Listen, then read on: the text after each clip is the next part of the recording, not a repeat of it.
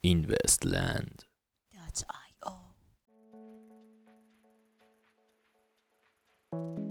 سلام.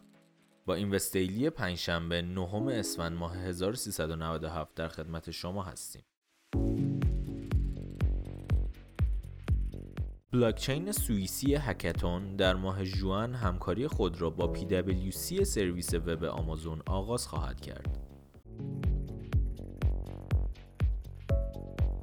شرکت استخراج رمزارز Coinhive قصد دارد که تا ماه مارس خدمات خود را متوقف کند. خدمات استخراج رمزارز Coinhive تا چند ماه آینده تعطیل خواهد شد.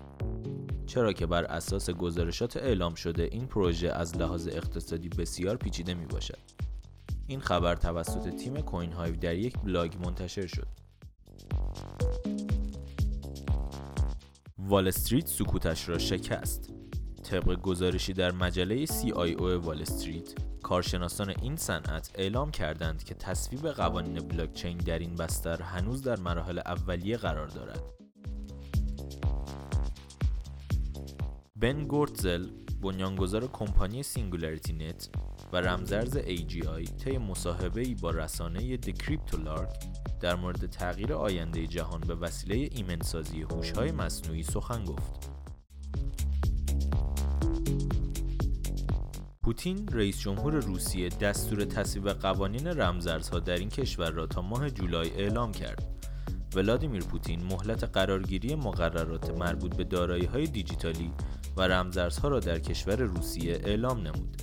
این سند همکنون در وبسایت رسمی وی kremlin.ru به ثبت رسیده است.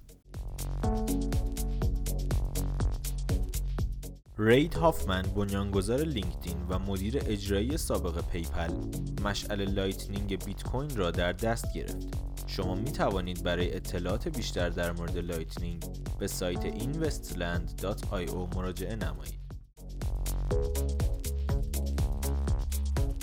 استیو وزنیاک یکی از بنیانگذاران شرکت اپل پیرامون سرمایه گذاری بر بیت کوین سخن گفت.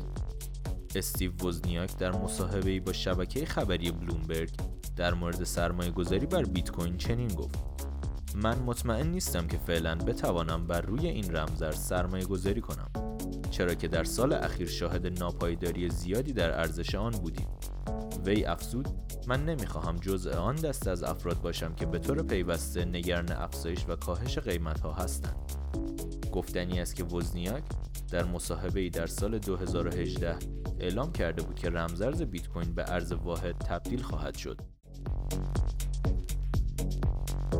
میانگین قیمت 24 ساعته بیت کوین 3822 دلار میانگین قیمت 24 ساعته اتریوم 136.3 دهم دلار و مارکت کپ کلی رمزارزها به حدود 130 میلیارد دلار افزایش یافت. ممنون که امشب هم همراه ما بودید. تا فردا ساعت 21 خدا نگهدار.